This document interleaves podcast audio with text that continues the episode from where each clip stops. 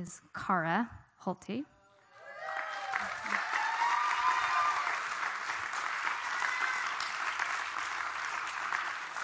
want to say anything about you? You tell them what you're doing.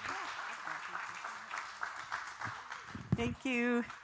Hi, hi. Ah, God's so good. I am um, assistant principal right now uh, at a high school close by. I started out um, in education when I was in my 20s, but stayed home with my kids. Then, when I moved to California, I worked in pharmaceuticals. After about three years, I wanted to go back into education because that is where my passion was. I taught for one year in California, and the next year, God supernaturally put me in charge of an elementary school, and then I became a principal. Uh, so I've been uh, in preschool, I've had my own preschool, I've been a principal of an elementary school. I've been an assistant principal at a middle school, and then just this year I felt called to apply for a job at our high school. So that was, you know, really scary for me beyond what I thought I could do, but God is consistently doing that, calling us to places where we think we have no business being. And sometimes I even go around thinking, um, I'm really kind of just faking this, I think, and I hope nobody finds out. But that's not it at all. God has us uh, there for a reason. So, um, Karina's little email said that she wanted to encourage people that God has a purpose for us right where we're at. Or, in other words, am I stuck in my job and wanting to be in full time ministry, or am I doing the Lord's work where we are? And we are. God has called us to be where we are, and we can make a difference in so many lives around us. There's the work of work, and then there's the work of work that God has for us.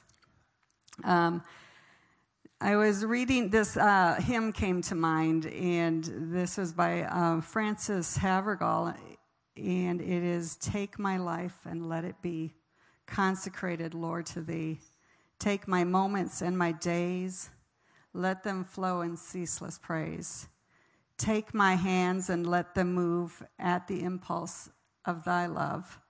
Take my feet and let them be swift and beautiful for Thee." So wherever we find our hands and our feet, we ask the Lord to take them and consecrate them and, and move for Him. We're clay, God's the potter. You know, we think we need to do this or this or this, but God is our potter, and He has made us into the instrument, into the vessel that He'd like us to be. And I think some of us get stuck because we think our value is in what we do.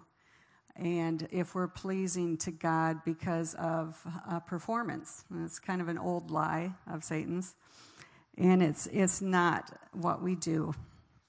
Uh, God also brought to me the scripture of um, one body and many parts. That's 1 Corinthians 12, 12 through 27. There's one body, but it has many parts. Even though it has many parts, they make up the one body. It's the same with Christ. We were all baptized by one Holy Spirit into one body. It didn't matter whether we were Jews or Greeks, slaves or free people, we are all given the same spirit to drink. So the body's not made up of just one part, it has many parts. If the whole body were an eye, could it hear? If the whole body were an ear, how could it smell? God has placed each part in the body just as He wanted it to be. If all the parts were the same, how could there be a body? The eye can't say to the hand, I don't need you. The head can't say to the feet, I don't need you. In fact, it's just the opposite. The parts of the body that seem to be weaker are the ones we can't do without. The parts that we think are less important, we treat with special honor. God has joined together all the parts of the body. The bodies, the parts of the body don't take sides, all of them take care of each other. If one part suffers, every part suffers with it. If one part is honored, every part shares its joy. So you are the body of Christ, and each one of you is a part of it. So I think as we do our piece of it and think we're not significant, the body could not could not work without our peace. As we are filled with the Spirit and the glory of God, the presence of love and transformation can be shared with the people we deal with and with whom we meet. It is a mystery, and sometimes I don't know what God is doing through me, but I just show up and I'm where, you know, I am. And so the people who come up to me, you know, God's there at the moment. He doesn't give us, um, or at least He doesn't give me um, much plan ahead of time. Sometimes I'll get an inkling, but um, I don't know what I'm going to meet when I get to school. Um, one time I was in the shower and I was thinking, okay, first I need to clean my desk. Then I'm going to get these reports done. And then I'm going to do this. And I heard this wait a minute. You may need to ask what I would like to have you do today. I repented and I told the Lord I would do whatever He wanted me to do in His order. I walked into the school that morning and with um, and uh, the secretary grabbed me right at the door and said, "We we need you in the health office." And there was a girl there that was dangerously low in sugar. She was diabetic, dangerously low in her reading. Her mom, uh, there you know, in a, a, poor family. Mom lived across town, didn't have transportation. So, anyways, I ended up spending most of that day. Um, I rode down the ambulance with her and stayed at the ER with her and her family, holding the little brother, you know, doing different things. And it's like that was God's plan for me that day. It's my agenda? No, has to be God's agenda. Um, we're ready in season, out of season, not my will, but, your, but yours be done, we pray. But God doesn't value us for what we do, He values us for who we are and who He is in us. And the great thing is, we act in partnership with Him, um, whether it's in a secular job or full time ministry. I looked up the word secularism, secularism and it, that word um, came about in about 1851, and it had to do with the separation of church and state. And so I don't, you know, it's that word probably, you know, I think, is it Paul that was a tent maker and also was called to the Gentiles to um, speak to the Gentiles. So, you know, some of us will be paid by the church, some will not. But God is using us all as we make ourselves available. Um, sometimes uh, working in a high school, and Joe, you know this, working in high school, you could get totally overwhelmed by the chaos, like you said or the overwhelming needs of people. And sometimes I can just feel drained. And I want, I, I have a counselor that I work with. One of five counselors came to school this year, the same year, uh, same as I did. And she's a born again, spirit filled Christian. So it's like, wow, you know, God had us figure that out. But I said to her, I said, everyone wants a piece of me. Everyone needs a piece of me. And I'm going, well, they can get a piece of God. And then I go, it's the peace of God. I'll give them the peace of God. So that was really cool. so if you're stressed in your job, and I feel sometimes stressed, it's like, God, you need to go to God for your refreshment. I think of Heidi Baker and all that she worked. She said she worked 18 hours in a day, and they planted, what, two churches, then four. But when she spent time in worship and in, in communion with the Spirit for hours a day, and then God bless that work.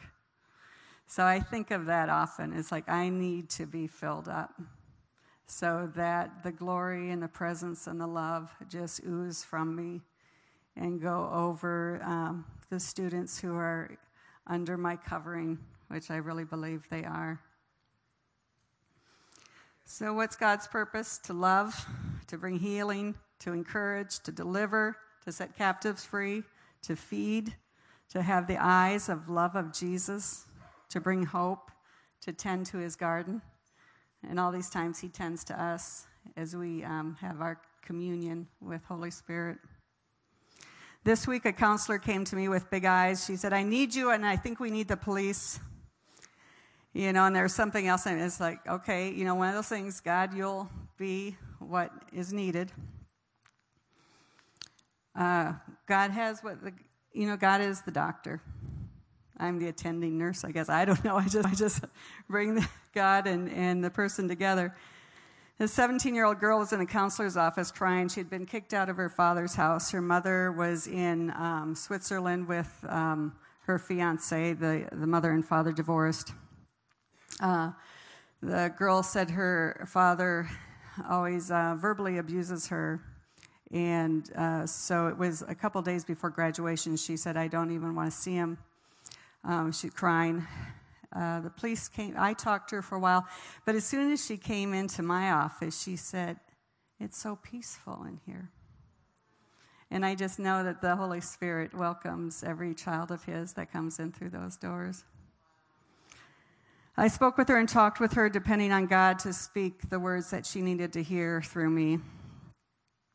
Not by might nor by power, not by knowledge, not by my figuring out, but by my spirit, says the Lord. As we were talking, the girl said to me, You're like a breath of fresh air. So I'm thinking now, fresh air. fresh air. Chains of shame and abuse started to come off of her. I have to trust God then that He'll continue to do the work. I only get to speak a little bit into lives, but and trust that God will keep on going. Am I stuck in my job? No. Do I trust that God uses me to touch individuals, parents, teachers, teens? Does a smile heal? Does laughter heal? Does God value us for what we do? Do we have to work to please Him? Or instead, does He thrill in our dependence upon Him, our trust in Him to help us, to help others through us? Jeremiah 15, 16 says, When I received your words, I ate them. They filled me with joy. My heart took delight in them. Lord, who rules over all, I belong to you. You belong to him. Your, your whole life belongs to him. Do you trust God to use where you are to do and, and to uh, work for his kingdom?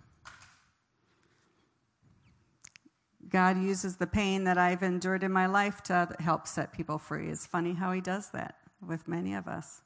Things that I suffered through, God will use to heal others that I see. Um, it's funny that I had a parent come in. I just suspended her son.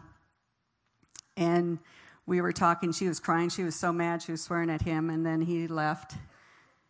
And we talked some more. And then she said, Can I tell you something? And I said, Sure. And she grabbed my hand and said, Lord Jesus, thank you for this principal in this school. And so I've had opportunity to pray even with moms. It is a mystery of how God uses you. Is God using you? Yes. He's reaching people through your prayer, through your love, through your laughter, through God's Spirit that is in you through your obedience and through just your trusting Him, even if you don't know what He's doing. One other story from this week um, God's protection in the midst of chaos and people who are emotional or angry at the end of the school year. It's, um, it's very emotional with people almost not graduating or uh, just, just everything pops up. Boy, and Wednesday night in my small group, the word came to me ephesians 6.10 be strong in the lord and in the strength of his might. And then i read out the whole armor of god thing not knowing that the next day i was going to be hit. But god's protection was there. It was from from right as i went into the door i was supposed to be at graduation practice for two hours wasn't even down there because things kept coming and coming and coming. Um, uh, breaking up a, a, a, to be drug party with ecstasy the next day, um, vandalism, dealing with that, dealing with a political situation. I was talking to the two policemen outside in the midst of this, on, on part of this, and somebody with political clout came running up to me out of nowhere, seemingly, and um, a person in position over me and started swearing at me and demanding what was I doing and using very foul language. This came after I had just been, you know, I um, used, um, helped deliver a girl from the abusive words of her father, you know, just the day before. And I'm hearing this again. And the two police were right there. to hear it. And I went to him, to the man, and I said, I will talk to you later, not now. And I left and went in the room. The police went after me and they called the sergeant. And so the three policemen came in to surround me and said, That was not right. That was abusive. And so for God to take me back and to say, You have, you know, that is not to be and to call it for what it was. And my counselor friend says, It's like you had the Father, Son, and the Holy Spirit in there with you, protecting me. And it was a beautiful thing. And the superintendent came later, and he was upset with the whole situation in a different way, upset um, at the school for some things. But he came around to me, the superintendent did, from behind me, gave me a squeeze on my shoulder, and kissed my head, and said, I am so sorry that that happened. And later, that man did apologize to me, and the Lord said he would, and I forgave him. Um, so God, God is your covering as well through all the secular stuff, you know, through the chaos. God is there. He walks in the midst with you. It matters that you carry the Holy Spirit. It matters to people. So, so go to work knowing Holy Spirit's with you, and you're going to make a difference.